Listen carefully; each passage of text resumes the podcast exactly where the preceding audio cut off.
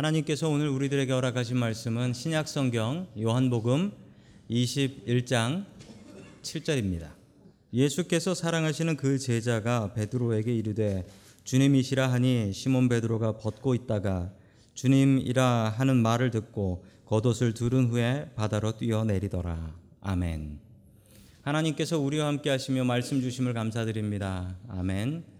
자, 우리 옆에 계신 분들과 인사 나누겠습니다. 반갑습니다. 반갑습니다. 인사하시죠? 반갑습니다.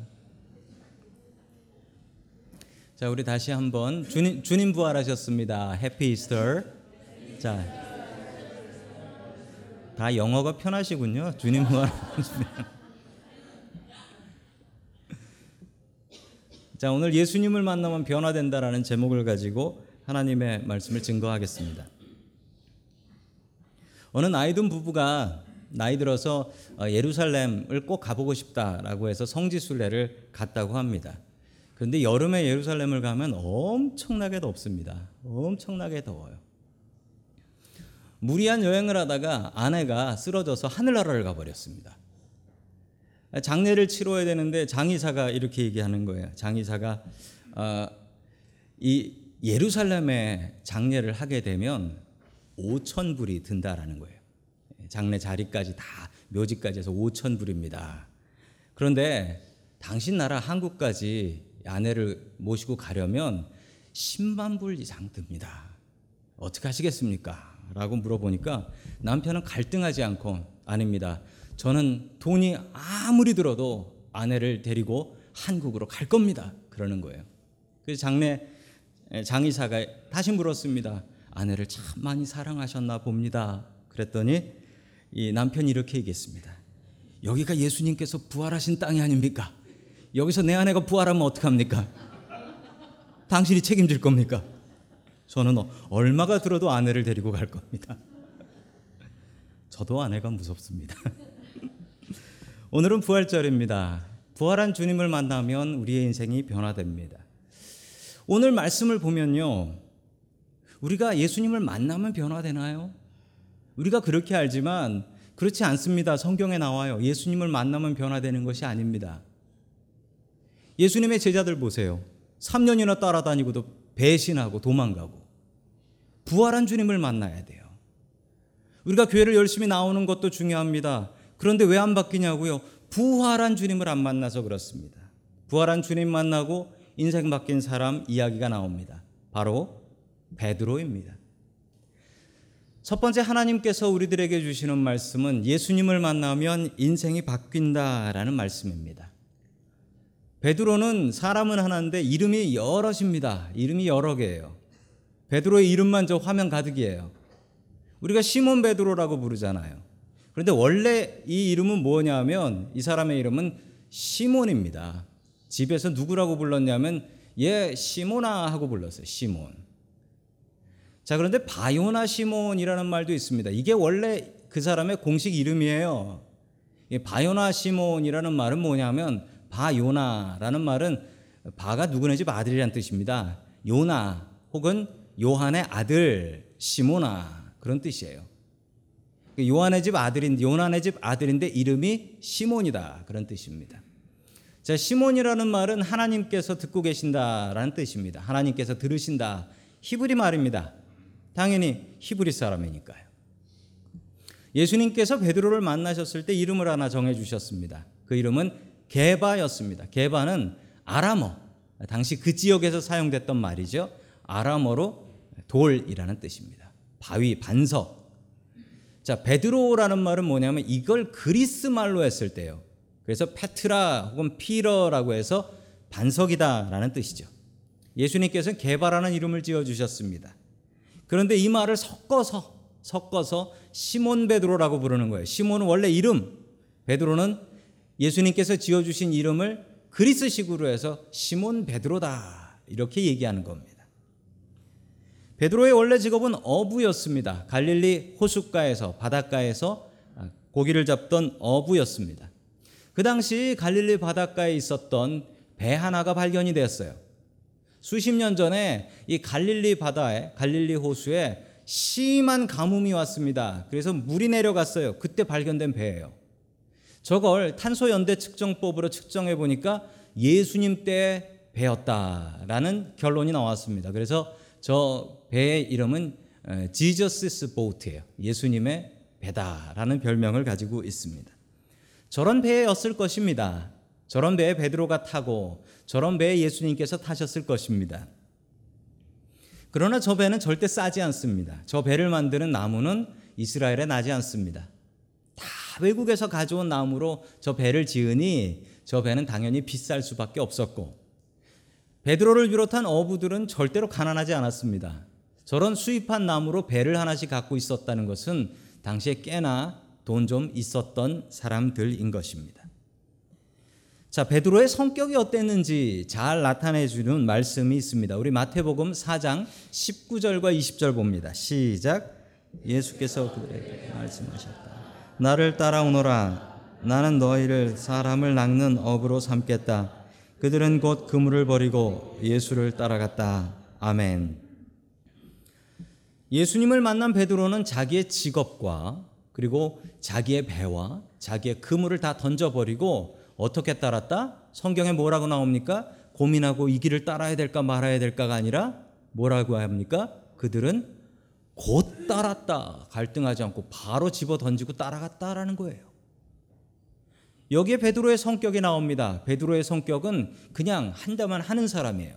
생각하고 하는 사람이 아니라 하고 생각하는 사람이에요. 혹시 여기 그런 분들 계십니까? 일단 저질러 놓고 생각은 하자. 후회는 하자. 베드로의 성격입니다. 복 받은 성격이신 거예요. 자, 마태복음 14장 29절에 그의 성격을 나타내는 말씀이 나옵니다. 같이 봅니다. 시작. 예수께서 오너라 하고 말씀하셨다. 베드로는 배에서 내려서 물 위로 걸어서 예수께로 갔다. 아멘.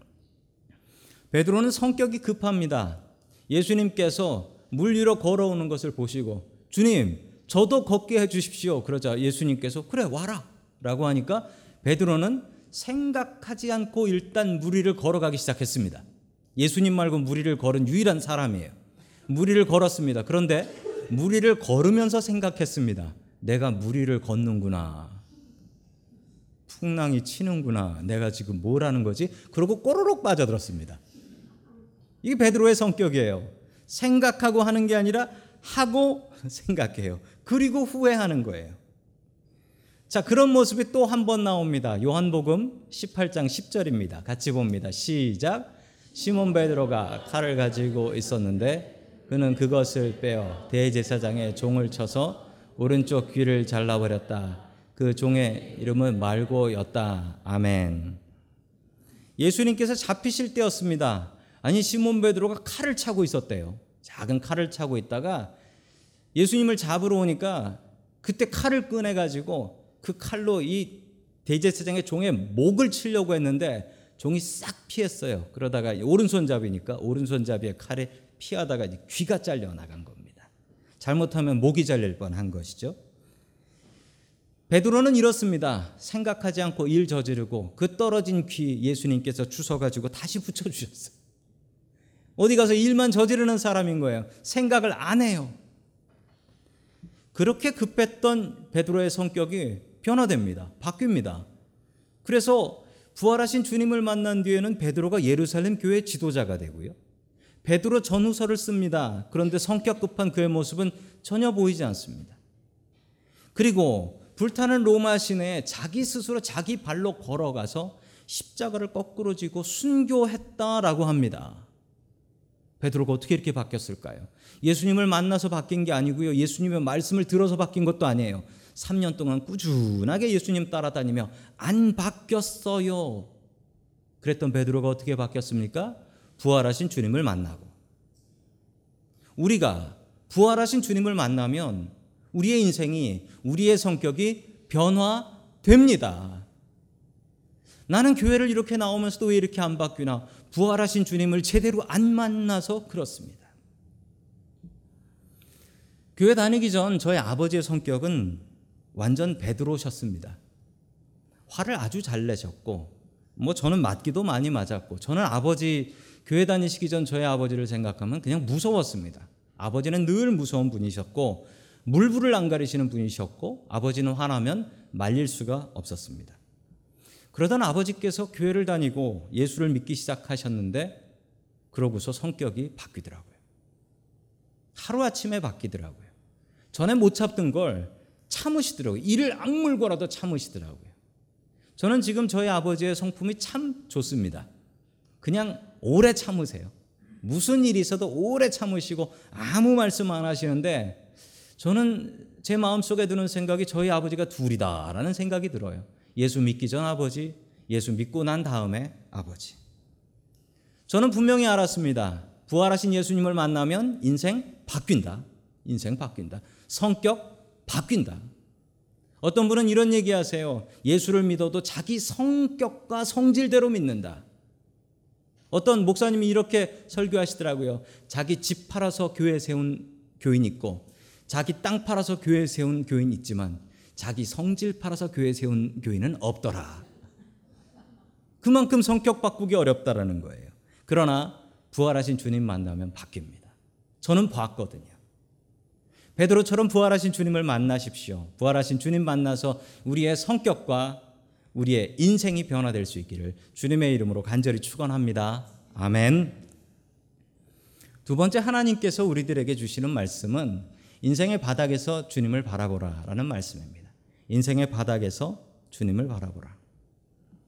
베드로는 예수님께 꽤나 인정받던 제자였습니다. 가이사라 빌립보에서 있었던 일이죠.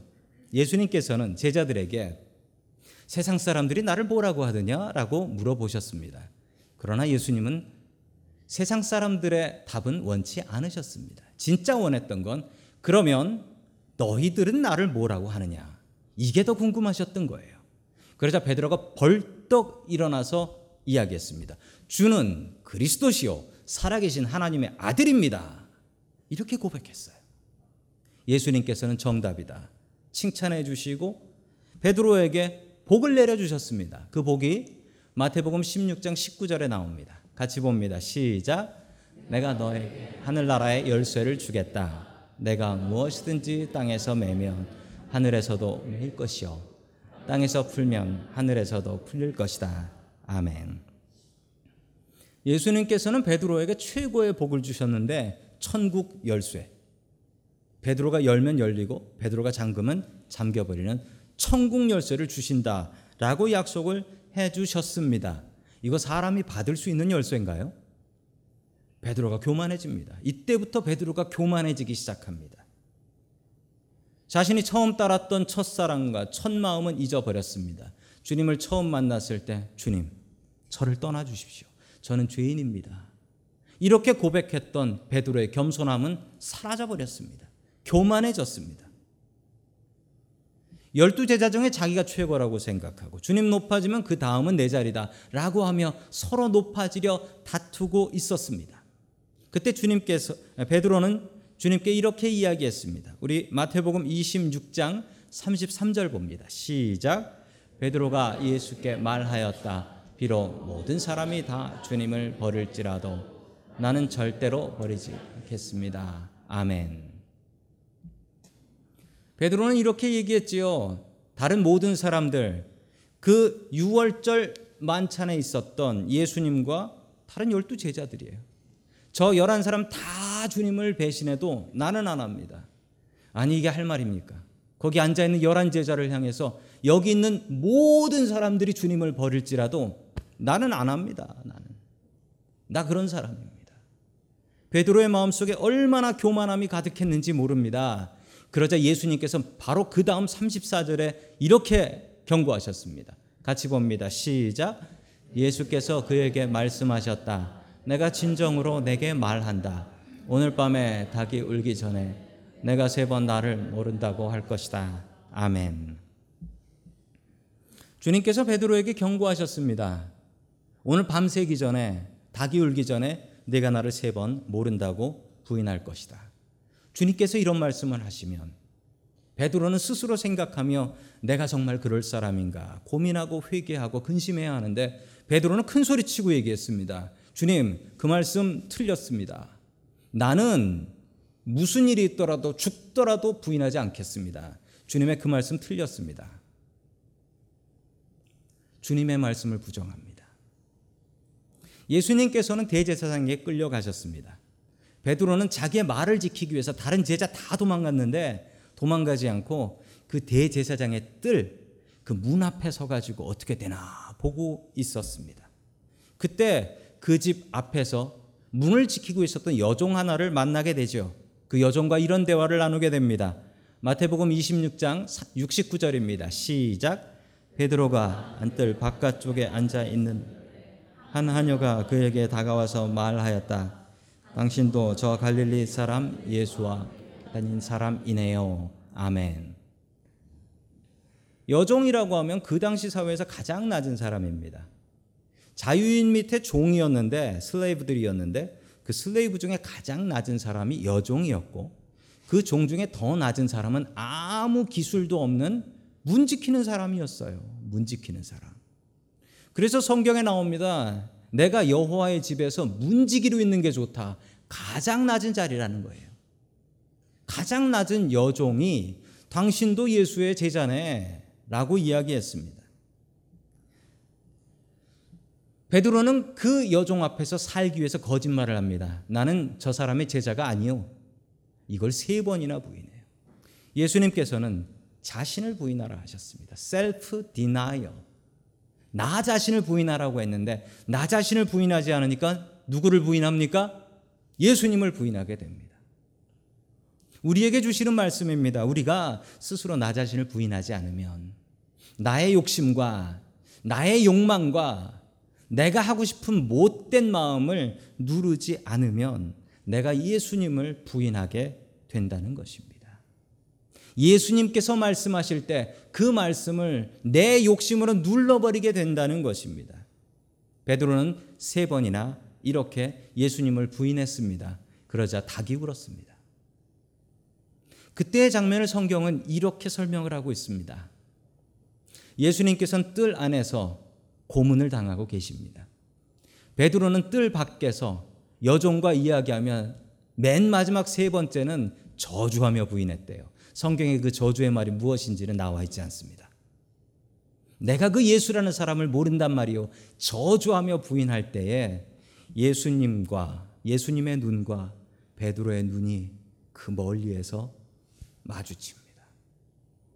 그 배신하는 그 순간. 그리고 베드로는 놀라서 도망칩니다. 그리고 어둠 속에서 웁니다. 내가 몇 시간 전 했던 그 약속, 내가 몇 시간 전 했던 그 고백, 그게 다 무너져 버렸어요. 베드로는 예수님을 부인한 것이 부끄럽고, 그리고 예수님의 그 마지막 눈 맞춤, 그게 너무도 괴로워서 나가서 웁니다. 영어로 바닥을 쳤다라는 말이 있습니다. hit bottom 혹은 hit, hit rock bottom이라는 말이 있습니다. 이 말의 뜻은 한국말도 똑같아요. 저 사람 바닥 쳤어라는 뜻이. 저 사람 바닥 쳤어. 베드로는 바닥 쳤습니다. 그렇게 교만했던 베드로가 그렇게 높았던 베드로가 천국 열쇠 들고 있었던 베드로가 주님을 모른다고 세 번이나 저주하며 부인했습니다. 그리고 깨닫습니다. 아, 주님의 말씀은 어떤 경우에도 옳구나. 내 말은 주님의 말씀과 비교할 수 없구나. 우리가 은혜를 느낄 수 있는 곳이 있습니다. 그곳은 높은 곳이 아닙니다. 내가 높은 곳에 올라가면 나는 스스로 교만해집니다. 높은 곳에 올라가서 우린 이렇게 생각하지요. 열심히 일했다. 나니까 이렇게 했지. 내가 너랑 똑같냐? 참 열심히 했다. 겉으로는 하나님 은혜지요라고 하지만 속으로는 나 자신을 높이고 있는 나의 모습을 발견합니다. 그러나 낮은 곳에는 은혜가 있습니다. 우리가 인생 바닥 쳤을 때 그때 주님을 만날 수 있습니다. 그때 주님의 은혜를 올려다 볼 수 있습니다. 주님. 이러고도 살아있는 게 주님의 은혜네요. 인생의 바닥에서 우리는 은혜를 느낄 수 있습니다. 우리의 인생의 바닥 쳤을 때 그때가 주님을 만날 때입니다. 그때가 은혜를 누릴 때입니다. 베드로가 주님을 제대로 만날 수 있었던 이유는 그 교만함에서 내려와 인생의 바닥 쳤기 때문입니다. 바닥에서 주님을 느끼십시오. 바닥에서 은혜를 느끼십시오. 우리의 인생의 바닥에서 주님을 바라보며 그 은혜를 누릴 수 있기를 주의 이름으로 간절히 축원합니다. 아멘. 세 번째 마지막으로 하나님께서 우리들에게 주시는 말씀은 부활을 믿으면 두려움이 사라진다라는 사실입니다. 세상에 죽는 게 무섭지 않은 사람이 어디 있겠습니까? 그러나 부활을 믿는 사람들은 죽는 걸 무서워하지 않습니다. 죽는 게 무섭지 않으면 세상에 무엇이 무섭겠습니까? 무서운 게 없는 거지요. 자, 요한복음 21장 3절의 말씀을 계속해서 봅니다. 시작. 시몬 베드로가 그들에게 말하기를 나는 고기를 잡으러 가겠소 하니 그들이 우리도 함께 가겠소 하고 말하였다. 그들은 나가서 배를 탔다. 그러나 그날 밤에는 고기를 한 마리도 잡지 못하였다. 아멘. 베드로는 예수님의 명령 따라서 갈릴리로 돌아갑니다.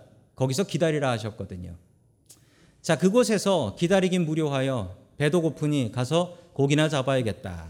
어차피 어, 직업이 어부 아닙니까? 직업이 어부였기 때문에 갈릴리 호숫가로 나가서 다시 고기를 잡습니다. 갈릴리 호숫가에서는 밤에 고기를 잡습니다. 지금은 밤에 안 잡아요. 그런데 그때는 밤에 잡았습니다. 왜 그러냐면 지금은 그물이 나일론 줄이에요. 나일론 줄은 물 속에 들어가면 안 보여요. 그래서 고기를 낮에도 잡을 수 있어요. 그런데 2000년 전엔 나일론이 없어요. 나일론이 없고 그냥 밧줄이에요. 그건 고기들이 다 봐요. 다 보고 도망가요. 그래서 밤에 잡았어요. 밤새 고기를 잡는데 한 마리도 잡지 못했다. 이거 어디서 보신 풍경 아닙니까? 예수님께서 베드로를 처음 만나실 때 이랬잖아요. 주님께서는 예수님이 예수님이 베드로를 처음 만났을 때 그 모습을 그 기억 그 사랑을 다시 기억하게 하기 위해서 똑같은 세팅을 준비하셨습니다. 예수님께서는 멀리서 제자들이 몰라보는데 멀리서 오른쪽으로 그물을 던지시오. 그럼 고기가 잡힐 것이요. 엄청난 고기가 잡혔습니다. 그리고 그 중에 하나가 저분이 예수님이다라고 소리를 질렀습니다. 그러자 베드로는 그 이야기를 듣고 물속으로 들어가는데 그 모습이 7절에 나옵니다. 7절 같이 봅니다. 시작. 예수가 사랑하는 베드로에게 저분이 주님이시다 하고 말하였다. 시몬 베드로는 주님이시라는 말을 듣고서 벗었던 몸에다가 겉옷을 두르고 바다로 뛰어내렸다. 아멘. 보통 수영을 하려 그러면 입었던 옷을 벗고 물에 들어가는 것이 맞습니다. 그러나 베드로는 벗고 있다가 옷을 입고 물로 들어갔다. 그랬더니 어떤 분이 이러시더라고요. 아마 그게 수영복일 겁니다. 그러나 성경은 겉옷이라고 합니다. 겉옷을 물을 먹으면 어떻게 될까요? 그건 돌덩이처럼 무거워지는 거예요. 엄청나게 수영하기 힘들어지는데 아니 뱃사람 베드로가 어째 이런 바보 짓을 할까요? 왜 이렇게 오버하는 걸까요? 죄를 지었으니까요. 원래 죄 지은 사람은 오버합니다. 죄 지은 사람은. 죄 지은 사람은 행동이 오버합니다. 어느 집사님이 교회를 다니시면서도 담배를 못 끊었답니다.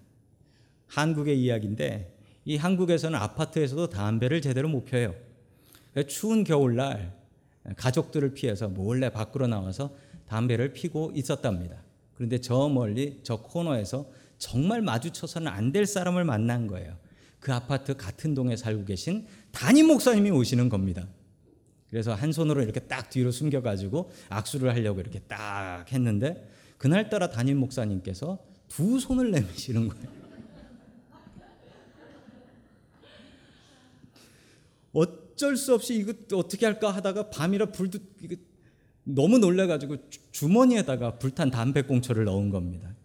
그날따라 목사님께서 집사님 평안하시지요 하면서 한참을 지옥 불맛을 경험했대요 그날.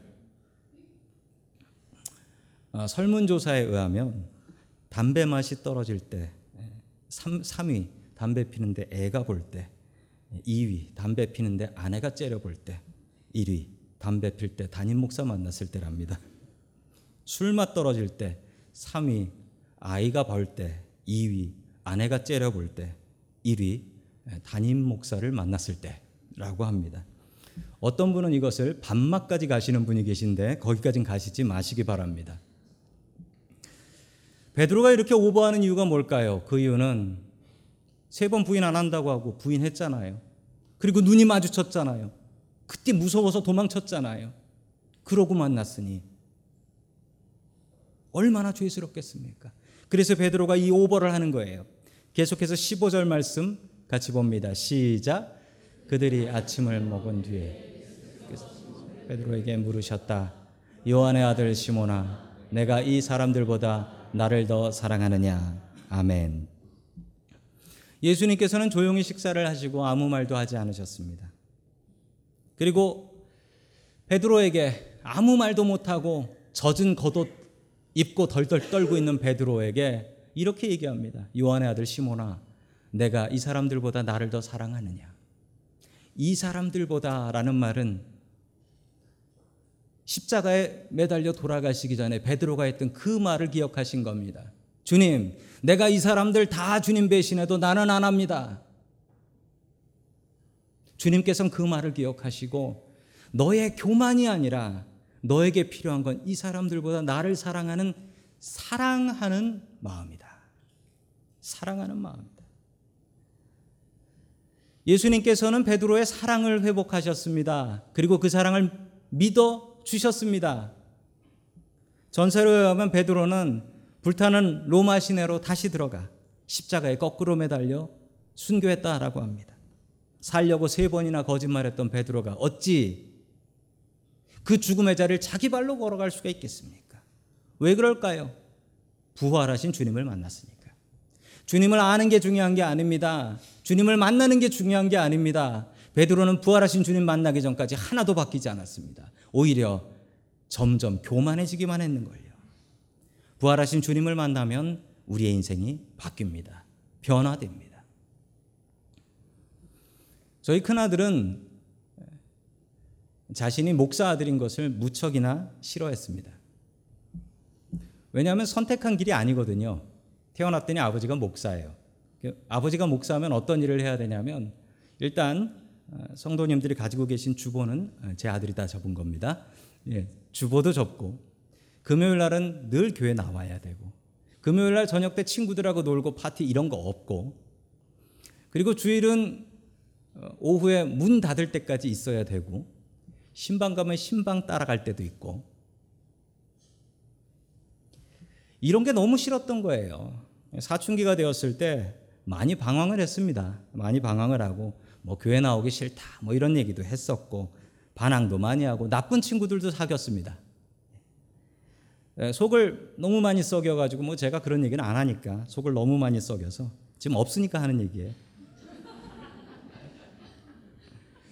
그 당시에 제 소원은 아들이 대학 가서 집을 나가는 것이었습니다.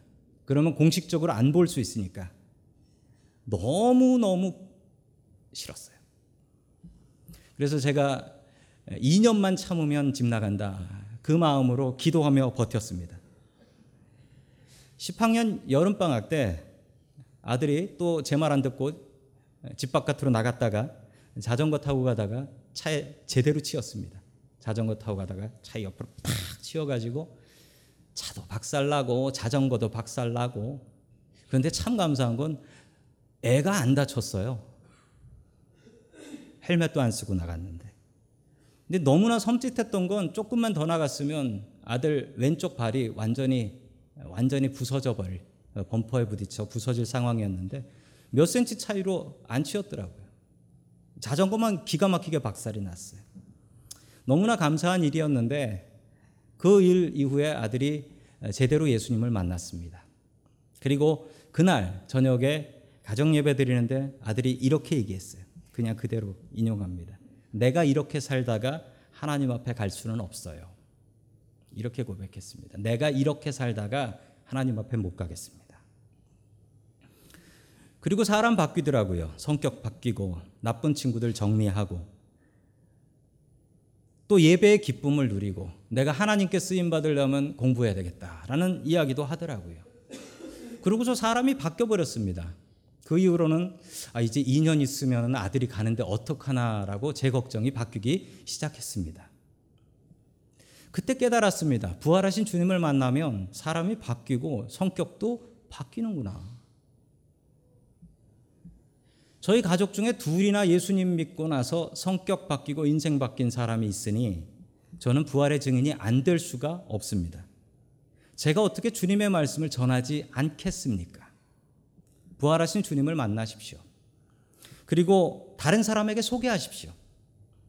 부활하신 주님을 만나면 우리의 인생이 바뀝니다. 베드로가 그랬던 것처럼 부활하신 주님 만나서 우리의 인생 변화될 수 있기를 주의 이름으로 간절히 축원합니다. 아멘. Thank you.